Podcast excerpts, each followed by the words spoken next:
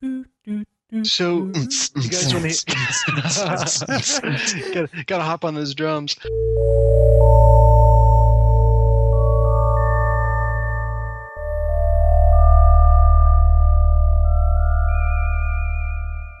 Welcome to episode number 115 of Stand Under the Don't Tree and Riddle Me This, a podcast about video games. My name is Cole Ross, and I am your host, and I am joined in the studio by...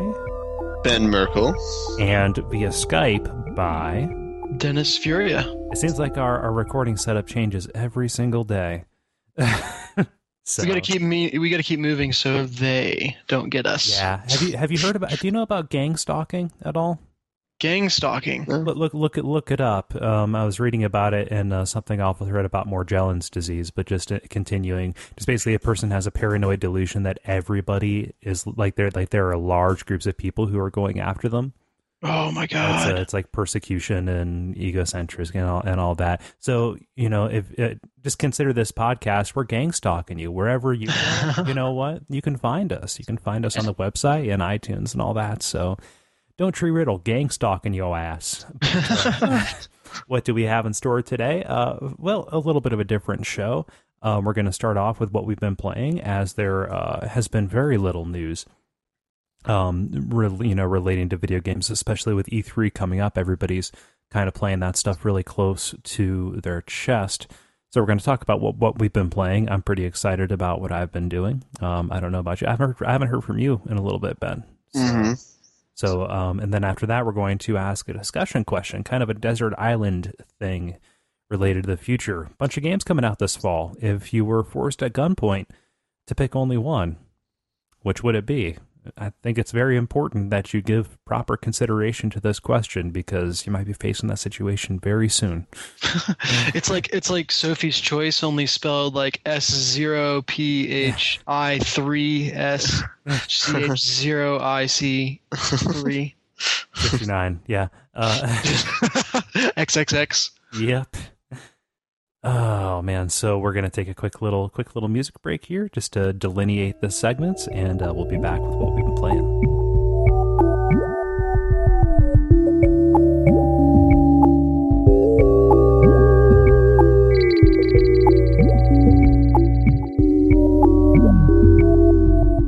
So I need to ask you guys, what have you been playing? Specifically you, Ben, because you haven't been here for a little bit. I know. Yeah, what you been playing? Yeah, fess up. Give us the information. I've been playing Thesis Defense, the game. How's that as a treatment? Online game, like on Congregate or the Newgrounds? You could say it's a massive multiplayer game, except nobody really plays with one another, I guess. Right. It's like Lord of the Rings Online. It took me a while to beat, though. It took me about a year to beat. So, yeah. As far as video games go, I don't know the full extent of how much I talked about Portal 2 the last time I was on. Did I mention I beat all the multiplayer parts to it? Did we talk about that? We spoke about the multiplayer briefly. Okay. But I don't know if we saw it all in toto. Okay. And I watched. I've seen two people play and beat it like since then too as well. We did talk about that, because I expressed disbelief that you could watch them make mistakes without getting upset. Like, yeah. I would be like, you son of a bitch. No, it's great. It's great. And so I played that recently. I picked up Dead Rising 2 again and started playing through that. All right. Because I wanted to try and beat it, and I've essentially beat it. But there's like an optional epilogue based on your actions in the game, and so I'm at that epilogue, and I gotta say it's their boss battles aren't that great because they're pretty unfair. Yeah, like it's not like a sort of puzzle like boss like in Metal Gear where it's like it's difficult but you have to think outside of the box and then it makes sense and you can win. It's like they just make the bosses really hard. If you die, the save points are pretty bad in the game, where you have to, you start on the other side of the map You have to run there. And to top it off with the last boss battle, they take away all your weapons. So you start out, you start out with just your fist, and it's against a guy who has a lot more than that, you know. So it's just a crushingly unfair boss battle, and so I have very little motivation to try and play and beat it. But I've essentially beat the game. I've completed the story, the main story arc. Right. So I mean, it was a fun game. Dennis, did you beat it? I beat most of it. I didn't get to watch the epilogue though. Okay. It was one of those weird things where my roommate was playing it at the same time, so I kind of watched him play some of it. But I didn't finish it up. Consistently, I hear the bosses cited as probably the weakest aspect of the game. I mean, based on what you're saying, it's not really like a difficulty curve, but difficulty walls that are erected at regular intervals throughout the game, right? Yeah, and there were several times in the game, the first couple playthroughs, where I'd get to a boss. And it was no chance of beating them, so I would just do other missions essentially and just skip around those because they're just way too difficult for any enjoyment, Yeah. You just got to load up on painkillers. If you mix beer with beer, you get to drink that. Oh, is that? Okay. Yeah, it completely refills your health and reduces damage. Okay. Oh. But even that isn't enough to get you through half the time. Yeah. And since this is the last one, it's just there's no incentive for me, I guess. Yeah, it's not like you need to labor through because there's more of the game to see. Yeah. Yeah. So it's kind of an unfortunate end to the game. It's not a satisfying end, but I don't know. I need to go back through and see if we have made if we've had a discussion about the best bosses in games. That seems like something that we would have talked about, but I mean, just bosses are such a tricky aspect that it might even be worth talking about the worst bosses we've ever fought. Oh. Yeah. I might. Oh no, we have. We've talked about best bosses. I know. I've talked about the worst boss I've ever played. Who was that? The Star Destroyer in Force Unleashed. Oh. Okay. Right. Yeah. Yeah. That was pretty frustrating. How does that get it to make it through the final cut of the game? It's got to be frustrating to say that, Maybe that was the point, to illustrate the enormity of what you just did. I don't know. The enormity of how much time you wasted. Just really hammering it home. Just what's the opposite of a love letter? The opposite of a love letter to the player. Fuck you. Dear John? Dear John, fuck you. Sincerely. Just in case you had any doubts about this game sucking. I still encounter people on a regular basis who defend that game. Force Unleashed? Yeah. Who?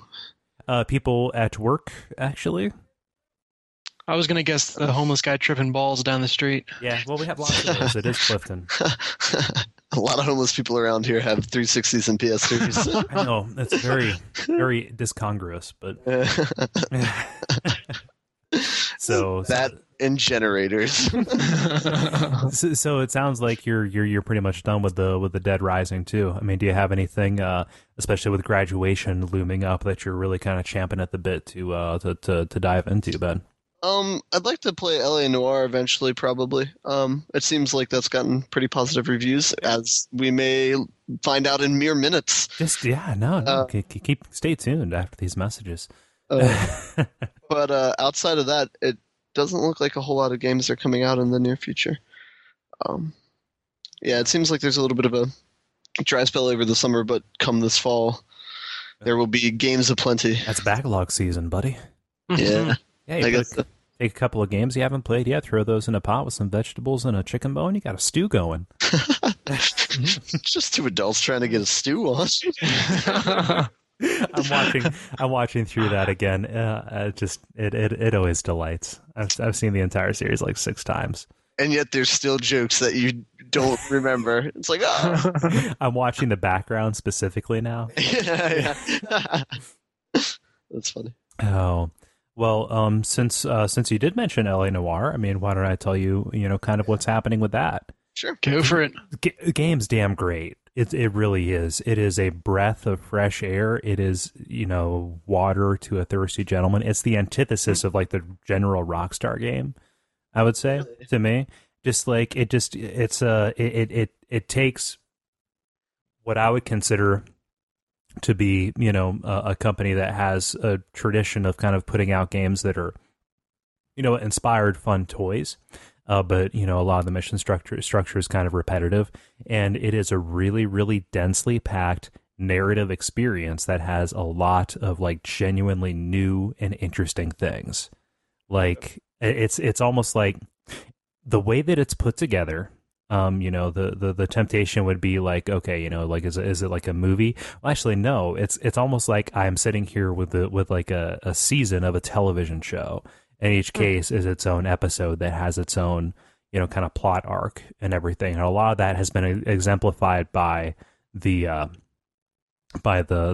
homicide desk, wherein all of the cases surround the Black Dahlia killer and, you know, chasing down that particular murderer. And, you know, it's like a 6-case arc, but it follows through to an immensely dissatisfying conclusion. Yeah. And this is where I'll say something that really did bother me. I don't think that this is like spoilers. If it is something about okay.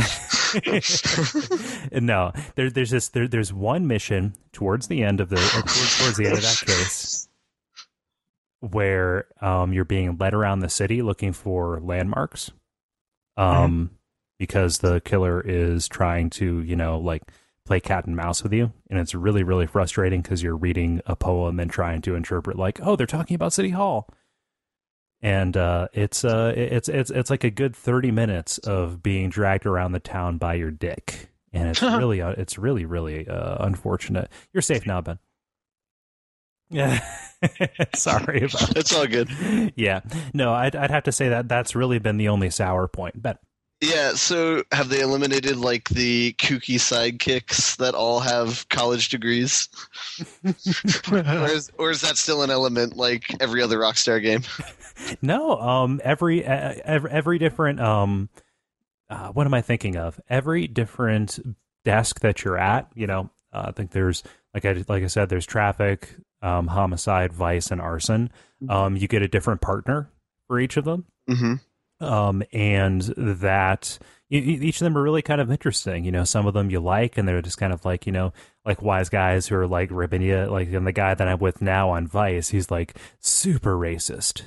Yeah, and I think that's one of the things where this game really benefits from, you know, being a Rockstar published game, or not published. It's I forget the name of the Team Bondi. It's out of Team Bondi. It's out of Australia.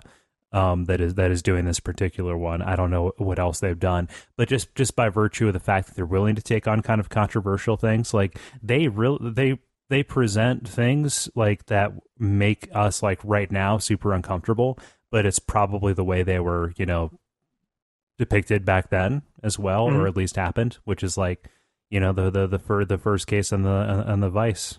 Don't worry about it. But the two people who die, and you know all that, they're two black guys who get who overdose on government issued morphine, and like nobody cares but you, and you're just kind of like looking at all these like prejudices, like nobody wants to figure out what's happening here because it's only black people who are dying. But the character Cole Phelps is such a goody two shoes that he is willing to get.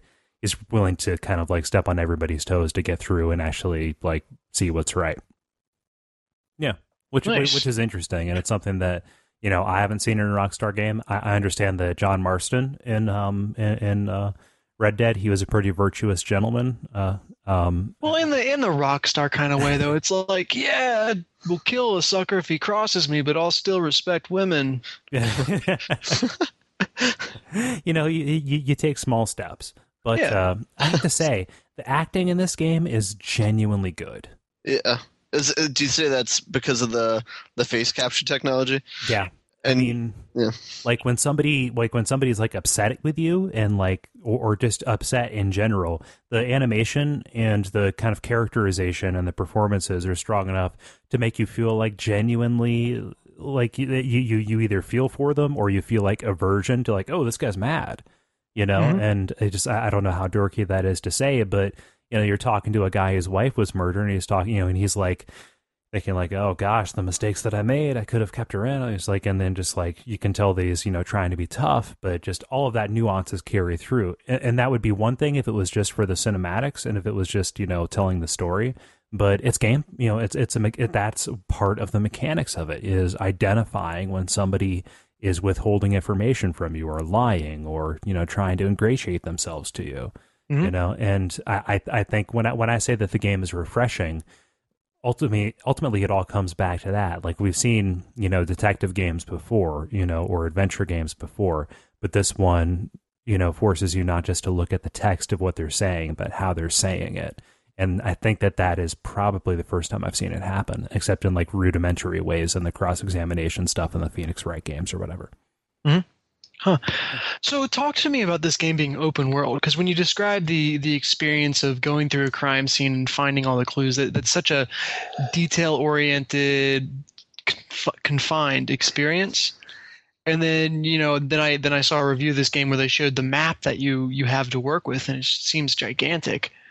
So how do those two opposites play off each other, where you're investigating a crime scene where finding a creaking floorboard is important versus, you know, driving across town to get there? It's kind of set pieces, honestly. Mm-hmm. you know, it's the closest analog that I've heard has probably been something along the lines of like Mafia 2. And that's just from listening to other podcasts. I never played Mafia, but you know, you're on a case. It's not a mission that you can elect to you know, to go start and then, you know, not do. And there are times where, you know, it's time sensitive. Like if you know somebody's like rushing somewhere to change something about the scene or whatever, if you take too long in getting to a place, it will, you know, kind of change the outcome, how much evidence you can find. But just in general, you know, you're not really penalized for going out of your way to go off the beaten path and, you know, kind of look for hidden vehicles or something. It is a really big area that you're exploring. L.A. I mean, I've never been to the city. I don't know what the map looks like, but you know, there's a lot to it. And if I could mm-hmm. quibble about just kind of the game in general, or at least criticize it in some way, it would be that I find myself more and more now when I walk up to my car to go drive somewhere, holding the Y button, which, you know, says like, "Hey partner, you drive." Also, like the destination, and then as we start driving, you say the stuff that you're going to say, I say the stuff that I'm going to say, the expository, you know, kind of stuff that happens, and it blacks out. It's like fast travel. I find myself doing that because the driving, you know, while it's neat, it really does get kind of old, and it kind of almost feels like a way to artificially extend the length of the game when the meat of what happens is at the crime scenes and is at the places. You know, and it is kind of neat to, you know, kind of to drive around the city, because you get random encounters where the police radio will come on, and then you can accept whatever it's saying, and they'll say like code 42 at, you know, Checker Square, and you go, and you know, there's a shootout at a warehouse, and then boom, you get more experience, and that experience does give you some kind of tangible benefit, which is every level that you can get to an intuition point, which allows you to kind of narrow down the options in an interrogation, or to kind of point out all the clues in a crime scene. Nice. Yeah. So that it really is kind of a tense thing, you know, that relationship between the open world and the really directed experience. But I'd say it's largely successful. So does it have like the Rockstar tongue-in-cheek moments anywhere? You know, are there kind of funny, zany characters or missions that you're like, oh, great, you know, I'm fighting ghosts now? It plays it startlingly straight. Huh. Good. It does. I mean, it seems like a really genuine kind of tribute to the film noir genre. I mean, there's stuff that's funny. I mean, you know, there's moments where like Cole, your character, you know, like he's at a crime scene, and the coroner shows him like a fake movie prop skull that was like holding down the accelerator on a car, and then like Cole, because he's really, you know, comfortable with the coroner, he takes it and he does, "Alas, poor Yorick," like from Hamlet. You know, it's like that. And like you realize what he's doing, and you can see how he kind of like looks around to see if anybody saw it was just the coroner. Then he clears his throat and he goes back to it. But which isn't to say it's entirely, you know, humorless, because, you know, not everybody's as straight-laced as the main character. And, you know, there's moments like that, like one of your partners is just a straight bigot. And, you know, unfortunately that is played for laughs in a lot of ways. And the guy's a misogynist and all that. But, you know, it does strike me as kind of genuinely heartfelt. There's not much satire to be found except for, you know, how faithfully it treats the good and bad parts of film noir. Yeah. Hey, Cole. Yeah. How many misogynists does it take to change a light bulb? Oh, man. One that changed None. Make her do the dishes in the dark. I shouldn't laugh at that because that glorifies an attitude that I really disagree with. So I figure we've hit the race high point, so we'll hit the big high point. I hope you understand that comment is not going to make it in. The race one. I'm going to keep that in because it makes me look bad. It's kind of what I do to Chris all the time on TGI. So do you guys have any more questions about L.A. Noire? I mean, I think that I hope that I'm making it clear that I really recommend this game. I think it's just a question of when can you lend it to me. Well, I have it on 360. Yeah. Damn it! It is, I think that I've played it for about 12 hours now, and I'm about halfway through disc 2, I think. There's 2 discs? 3 discs. 3 on discs. 360. How many Blu-ray? 1 Blu-ray. Oh. I don't understand. Okay. It's pretty convenient. Don't have to change any discs. Yeah, it kind of sucks having to get up at once every 8 hours to change a disc. It's horrible. Yeah, well, it sounds horrible. L.A. Noire doesn't seem like the game that would cross that threshold of needing like 60 discs. There's a lot of voice acting. I guess that's true. And the voice acting is like the recording is of really, really high quality. Like it doesn't sound like it's compressed very much. In fact, I would say that's probably what's taking up the lion's share of the disc space. Huh. You know, given that LA, you know, the entirety of the LA map is on that, you know, is on each disc. So okay. It's not like, okay, you're in this neighborhood now. Like you can drive anywhere at any point. It's just the different case, the different cases and the different assets for those cases rest on the different discs. Hmm. Okay. No, get it. It's really fun. I'd have to say I'm pleasantly surprised by it. Dennis, did you get a Portal 2? I did not. I have instead Enslaved Odyssey to the West. Mm. What is that? It's a game that no one's ever heard of, actually. It's called Enslaved Odyssey to the West. Should we? I talked about this before. Yeah, well, okay. Cole, you know everything, though, specifically or especially in the games realm. So yeah, can't really use you as a data point there. Can I interject with another game I've been playing? Go ahead. Just real quick, I've continued playing Ghost Trick, Phantom Detective for the DS. Don't play it. I am only beating it out of you know, a desire to see the end. It is not a very good game. It's an entertaining story, but it's not a great game. Especially given what this team is, you know, capable of vis-a-vis the Phoenix Wright series that they are most well known for. So yeah, what holds it back? It holds your hand so much, and like you really can't skip much of the dialogue, and it constantly reiterates stuff. It's very clearly going for a young teen audience, which I'm fine with. You know, I am not proud, but. Yeah, I kind of, and it might open up, it might get a little bit better as we go on, but as it stands right now, I cannot endorse it as a purchase. And I'm just sad. I'm just beating it out of an obligation because I did buy it. And I do have another DS adventure game that I want to play, but I will feel guilty playing it if I have not beaten Ghost Trick. So. Gotta eat your vegetables. Yeah. Okay, continue, Dennis. Enslaved is a interesting little game. Cole, I can't remember what your perspectives on it were necessarily, so you can rebuff me or confirm my views at any point here.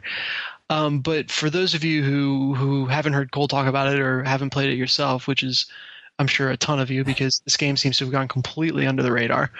It's like part action game, part platformer, and part puzzle game. It's made by the same team that did Heavenly Sword. If either of you have played that. Yeah, I've played it. Okay. And that game is hardcore, you know, action Devil May Cry style. Mm-hmm. Hack people to death. Whereas this is a much more, I don't know if I want to call it focused experience, but a smaller experience in that, at least to this point, you are never really facing more than one or two enemies at a time, but those enemies are definitely very tough and hard to take down, which I think is the intent. You're supposed to be in this future where, you know, the world has fallen apart and gone back to ruins, and these mechs are, you know, these powerful hunting robots that you're supposed to be scared of. So it makes sense that you don't, you know, encounter waves of them in a future where everything's broken down. And it makes sense that they're kind of stronger than you, since you're this, you know, solitary piece of humanity trying to scrape by. But yeah, definitely a departure from Heavenly Sword. Mm-hmm.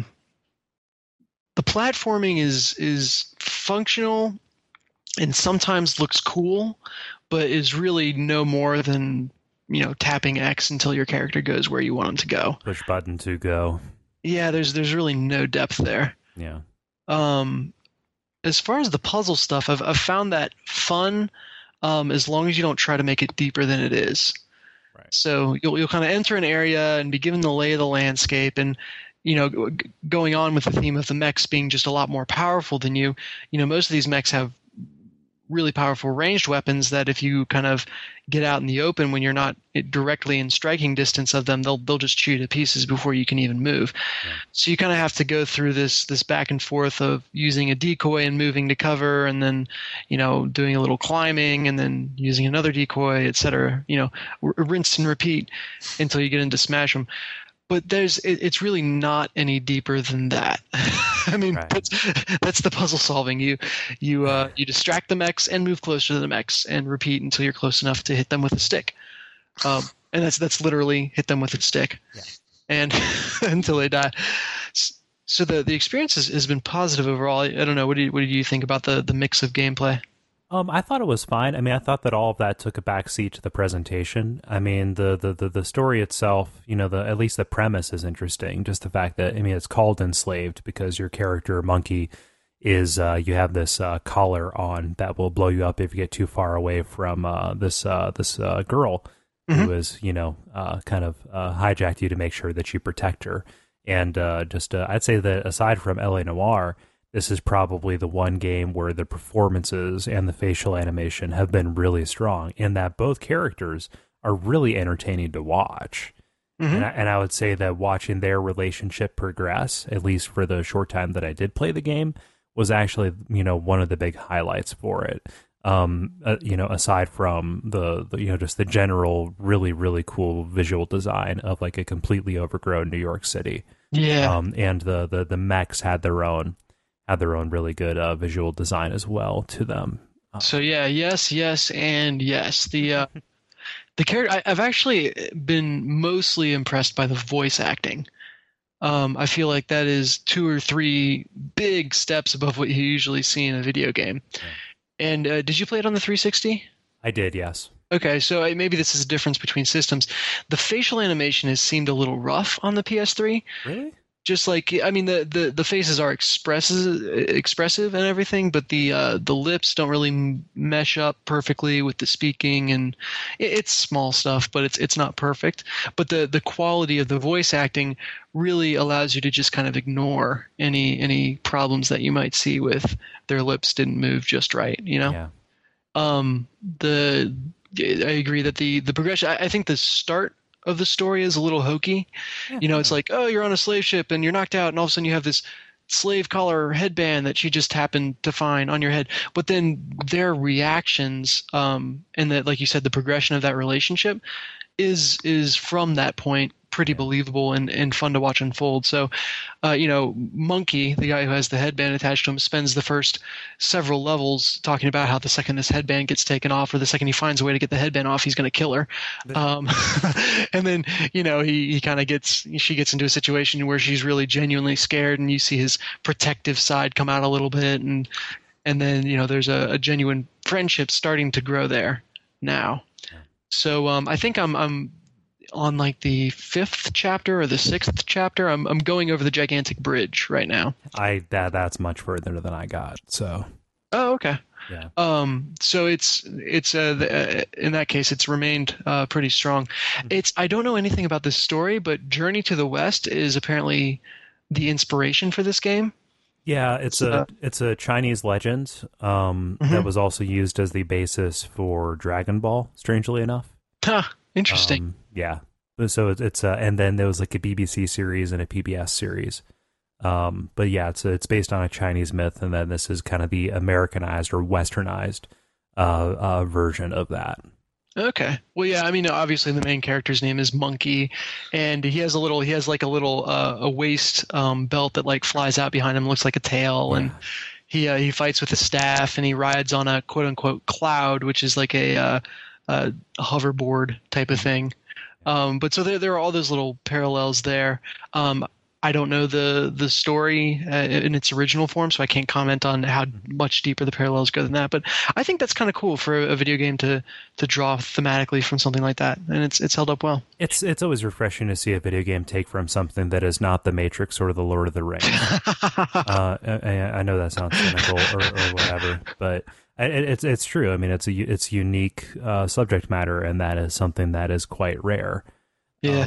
I say this as somebody who really doesn't like character action games. I don't really dig on the your Devil May Cries and your God of Wars too much. I appreciated Enslaved because it did focus more on kind of the drama aspect of it, and it simplified the combat to a point where I didn't feel like my own inability was getting in the way of my enjoying the product and the story. Mm-hmm. Mm-hmm. So then cons, I would say the combat, while it does, it allows you to just get through the game. You don't have to worry about mastering a system, and there really is no nuance there. It's kind of hit thing with stick until thing stops moving, or blows up / disintegrates in the case of the mechs. So there's not really any depth to it that way. I've also found the checkpointing to be a little sketchy. Yeah, that's something that it did really need to work on. Yeah, so I've quit out after I've finished a fairly significant puzzle or action portion, and come back in, and it's taken me a long ways back. And so it's never really clear where exactly those checkpoints are, and you can't manually save. So bad checkpoint is just barbaric. I don't understand why it's tolerated in today's society. And I think that it firmly puts things very much in the category of this game doesn't respect my time. Yeah. Now, that said, I mean, I'm playing it on the hardest difficulty, and there have only been one or two instances where I've had any trouble with dying and going back really far. So it's functional. It just needs to kind of beat you over the head a little more with, hey, it's okay to leave now, Okay. Yeah. So, but I'm enjoying it. The color palette is the most like saturated, bright, dystopian future that I've ever seen. I love it. It's like the anti-Fallout. Nature has reclaimed this place with beautiful red flowers. Yeah. But so that's what I've been playing. It's been pretty sweet. That sounds cool. All right. Is that it? That's it. That's it. Oh, okay. Well, I'll put some music in right now.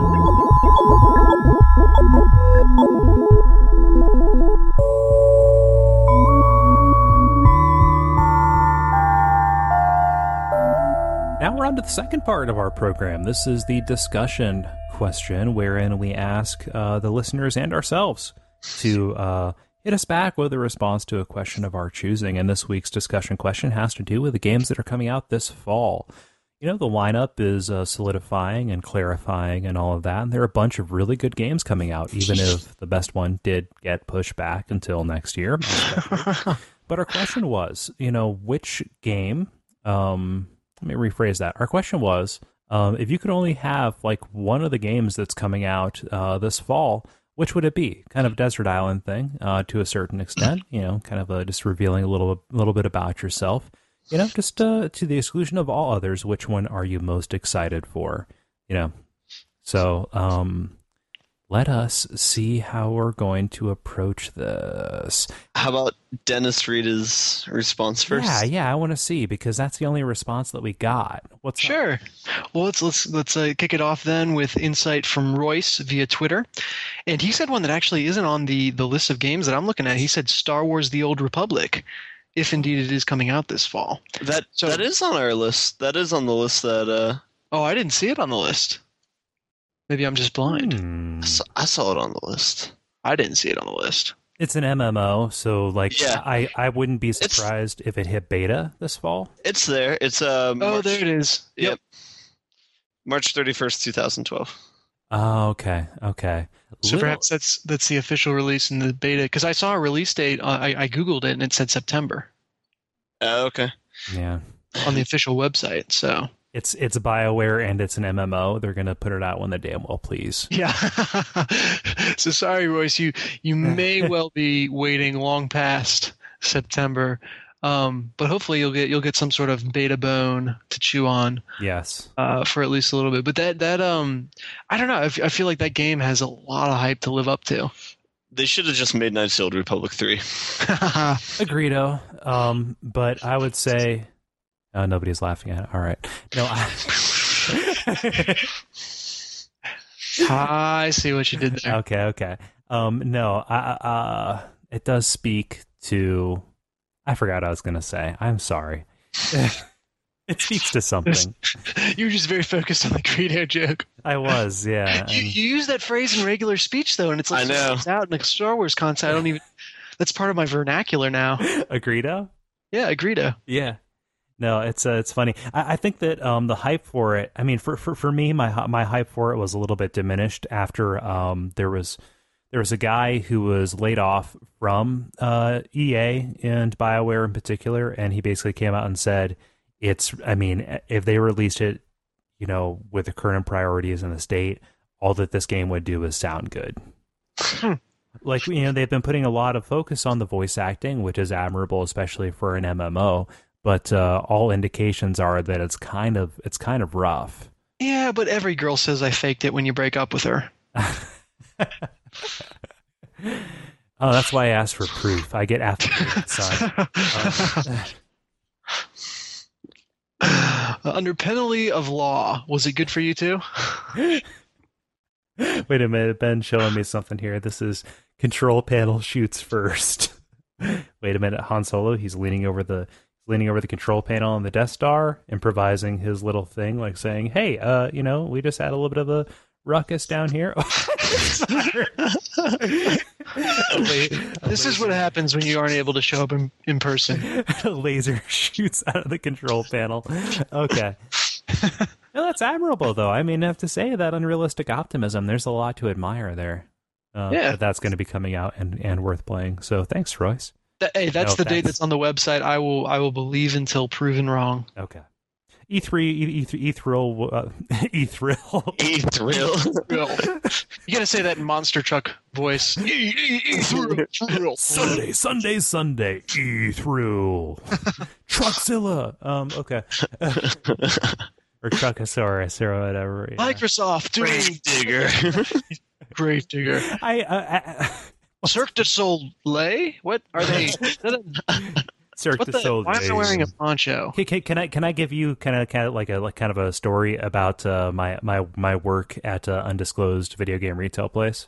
Sure. Occasionally, somebody will come in with the most bizarre requests in the entire world, and I think that nobody can top the one that I heard last week or whatever. But about, I would say, 3 years ago, somebody came in asking for. Asking if we had any Gravedigger games. Really? Like the monster truck. She's like, the monster truck, my son really, really likes Gravedigger, the monster truck. Do you have any games about, Gravedigger, the monster truck? And I was like, well, I don't, I mean, that seems really specific. I mean, there are monster truck games. She's like, no, I know they're out there. So do you know what I did? I got into the system and looked. There are like 15 games of like Gravedigger on Game serious? Boy Advance. Like there are a bunch. It's I've played hard. One in my youth.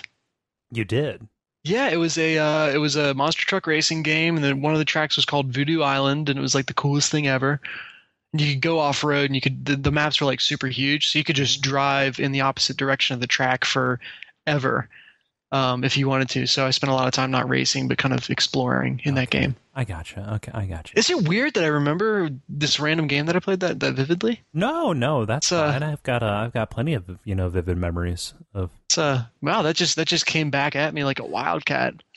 Back in the day, man. Didn't even have to hypnotize you to have this, your past sneak up on you like some kind of feral animal. Nah, dude. It's because I got a kick-ass past. It does what it wants. Got a kick-ass past. Yeah. So I mean, E-Thrill will reveal all to us. Ben, how about you? All games. What's haps, paps? Arkham City. Yeah. We. Yep. When I wrote the question, I kind of knew that's what you would say. It was between that and Uncharted 3, and just out of nostalgia for Batman, I would pick that one. And also because Rocksteady has yet to fail to deliver on a game. Between Urban Chaos and Arkham Asylum, they both made two excellent games. So they're doing a really good job of leaking out media for that, but A, without oversaturating themselves, and B, without ruining anything about the game in particular. Yeah, they're keeping that fire kindled pretty well. Yeah. When you say leaking out, do you mean like Modern Warfare 3 style? No, I just mean like press releases. Like they just revealed that the Penguin's going to be in there. The one thing that I'm kind of disappointed about though, the voice actress who did Harley Quinn is not going to be coming back. So they're getting they're getting a replacement. Really? You don't think that's a big deal, bud? No.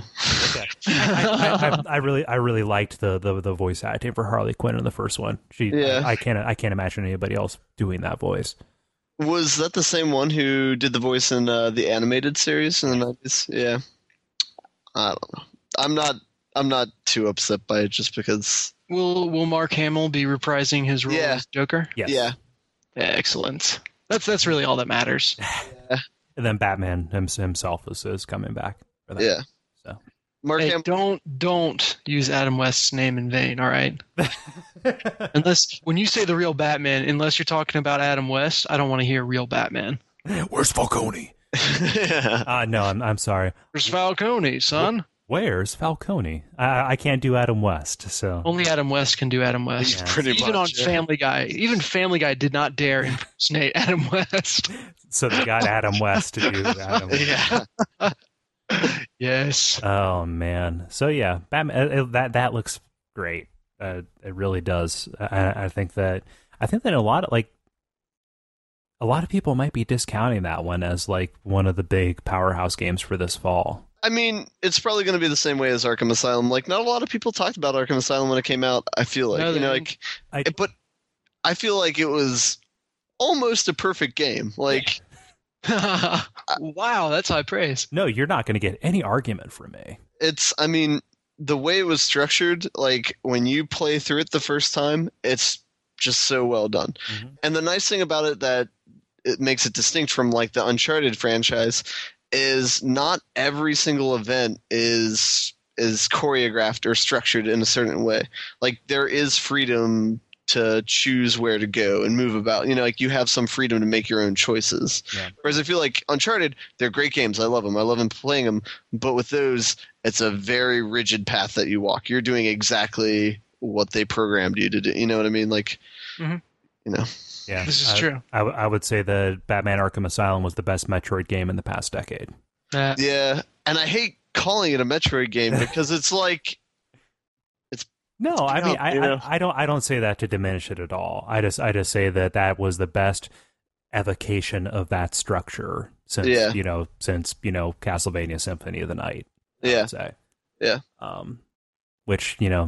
Mentioning that game in any context is sure to get flames. So, no, but you're right. I think that, especially with Arkham Asylum, that really blindsided a lot of people. And it's almost a good thing that this is shaping up to do that again. Yeah. Because, people do expect good things, but I feel like they are poised to deliver something that, again, is better than what we expected it was going to be. Yeah. And Mark Hamill was quoted in an interview of saying, like, after he did Arkham Asylum, he said he was pretty much out for the game. And then when they approached him for a sequel, he's like, all right, come on, guys. Like, let's not cash in on this or whatever. And then he read the script and he's like, all right, I'll do this. Yeah.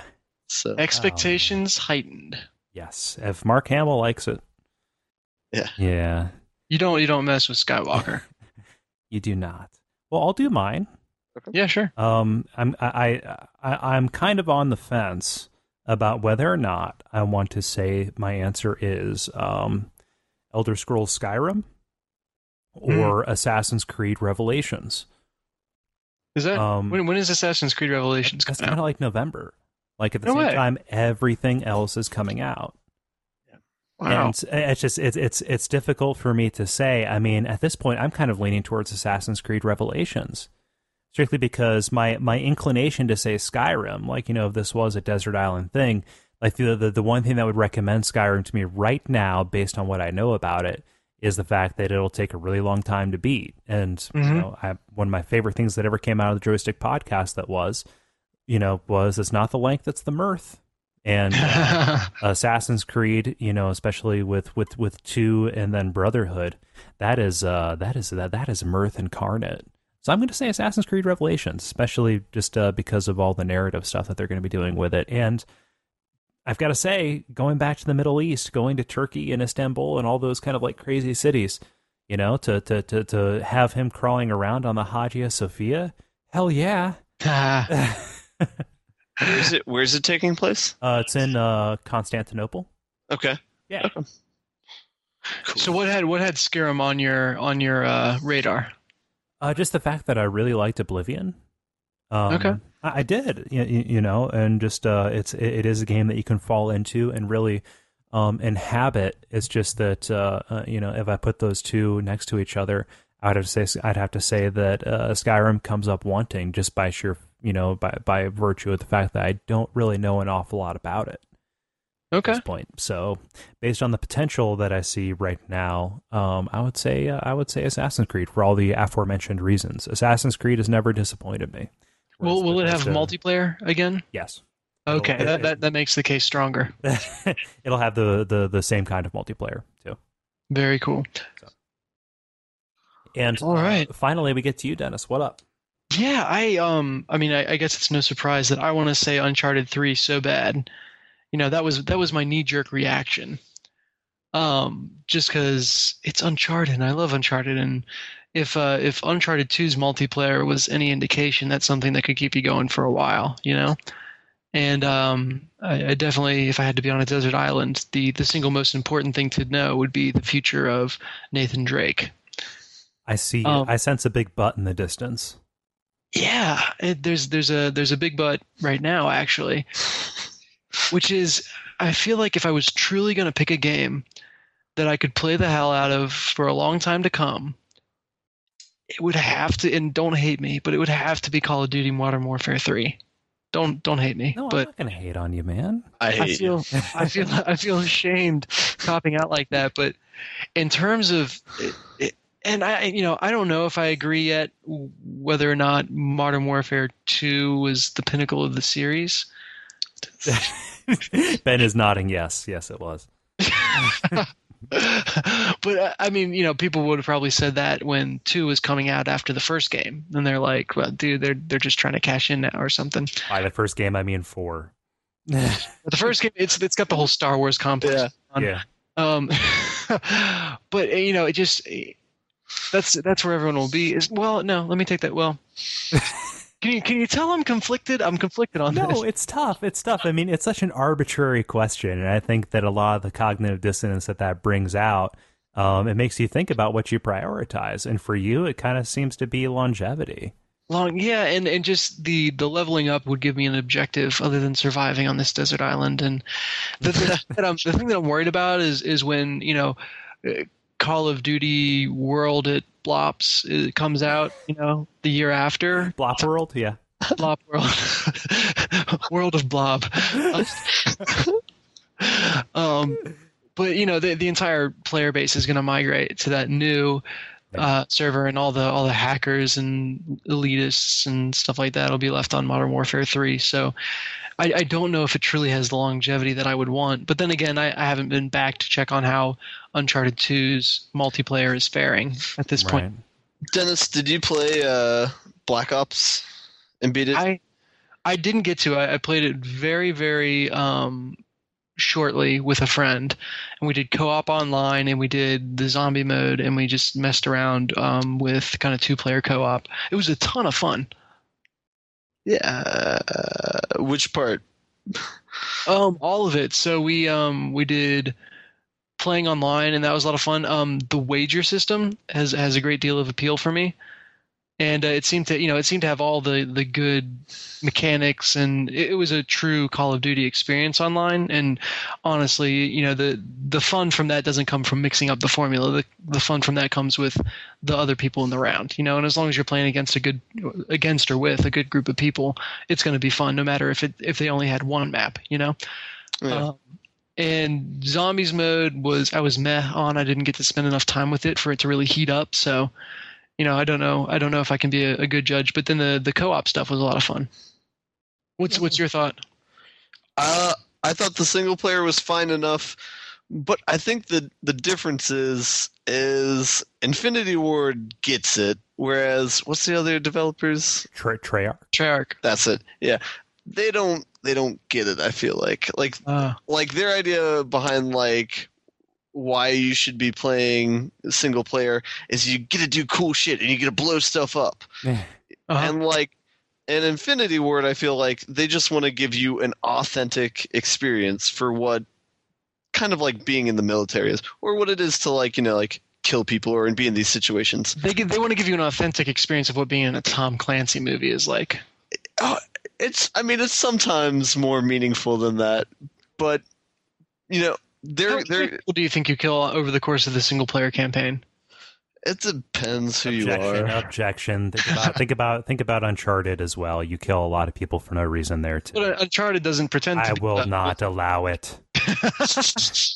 I am silenced. You do kill a lot of people, I know.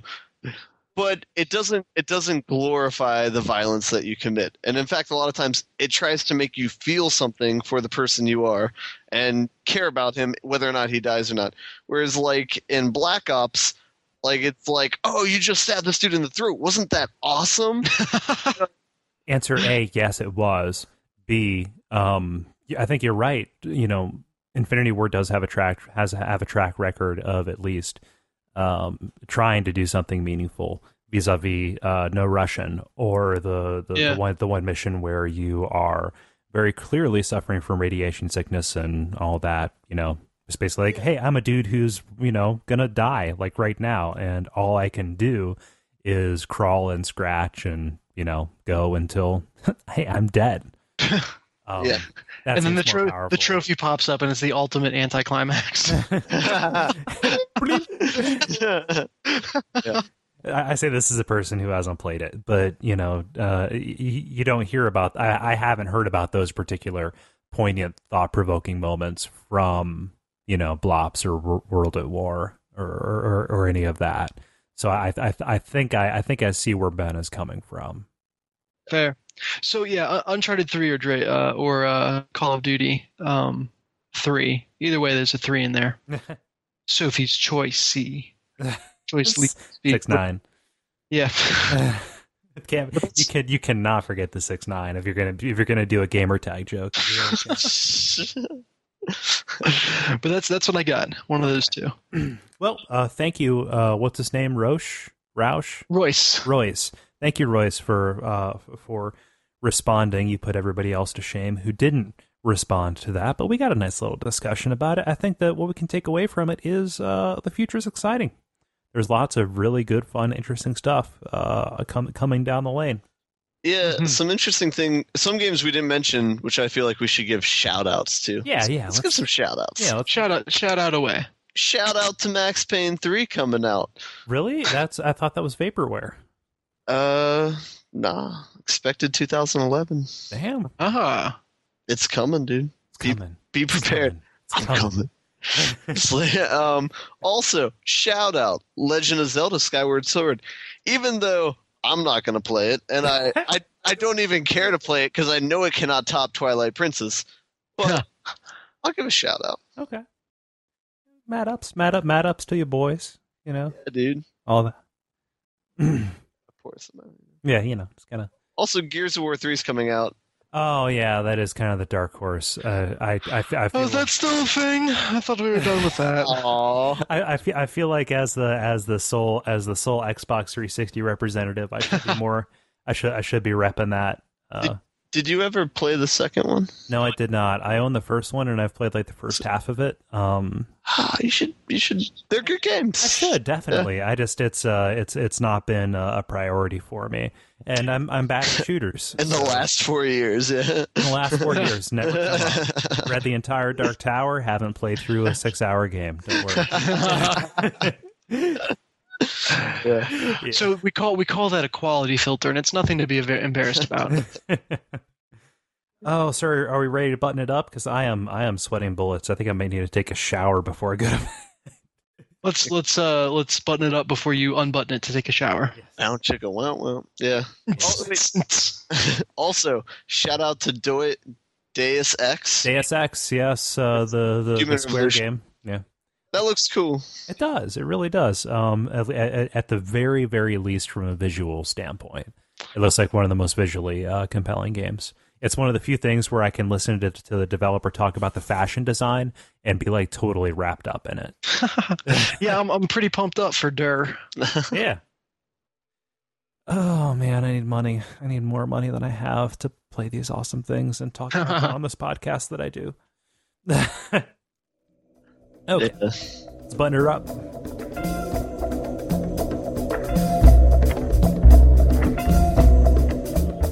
That was episode number 115 of Stand Under the Don't Tree and Riddle Me This, a podcast about video games. Thank you so much for listening. Thank you so much to you two for joining me to help make this possible.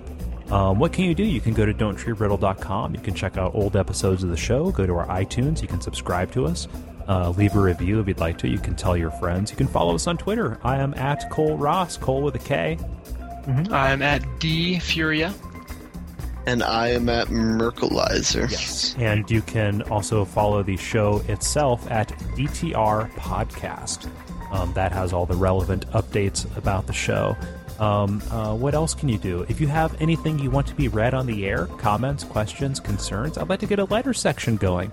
So send an email to don'ttreeriddle@duckfeed.tv, and that is probably the best way to get a hold of us regarding the show. At what? That's the website that I put together to kind of aggregate all my content.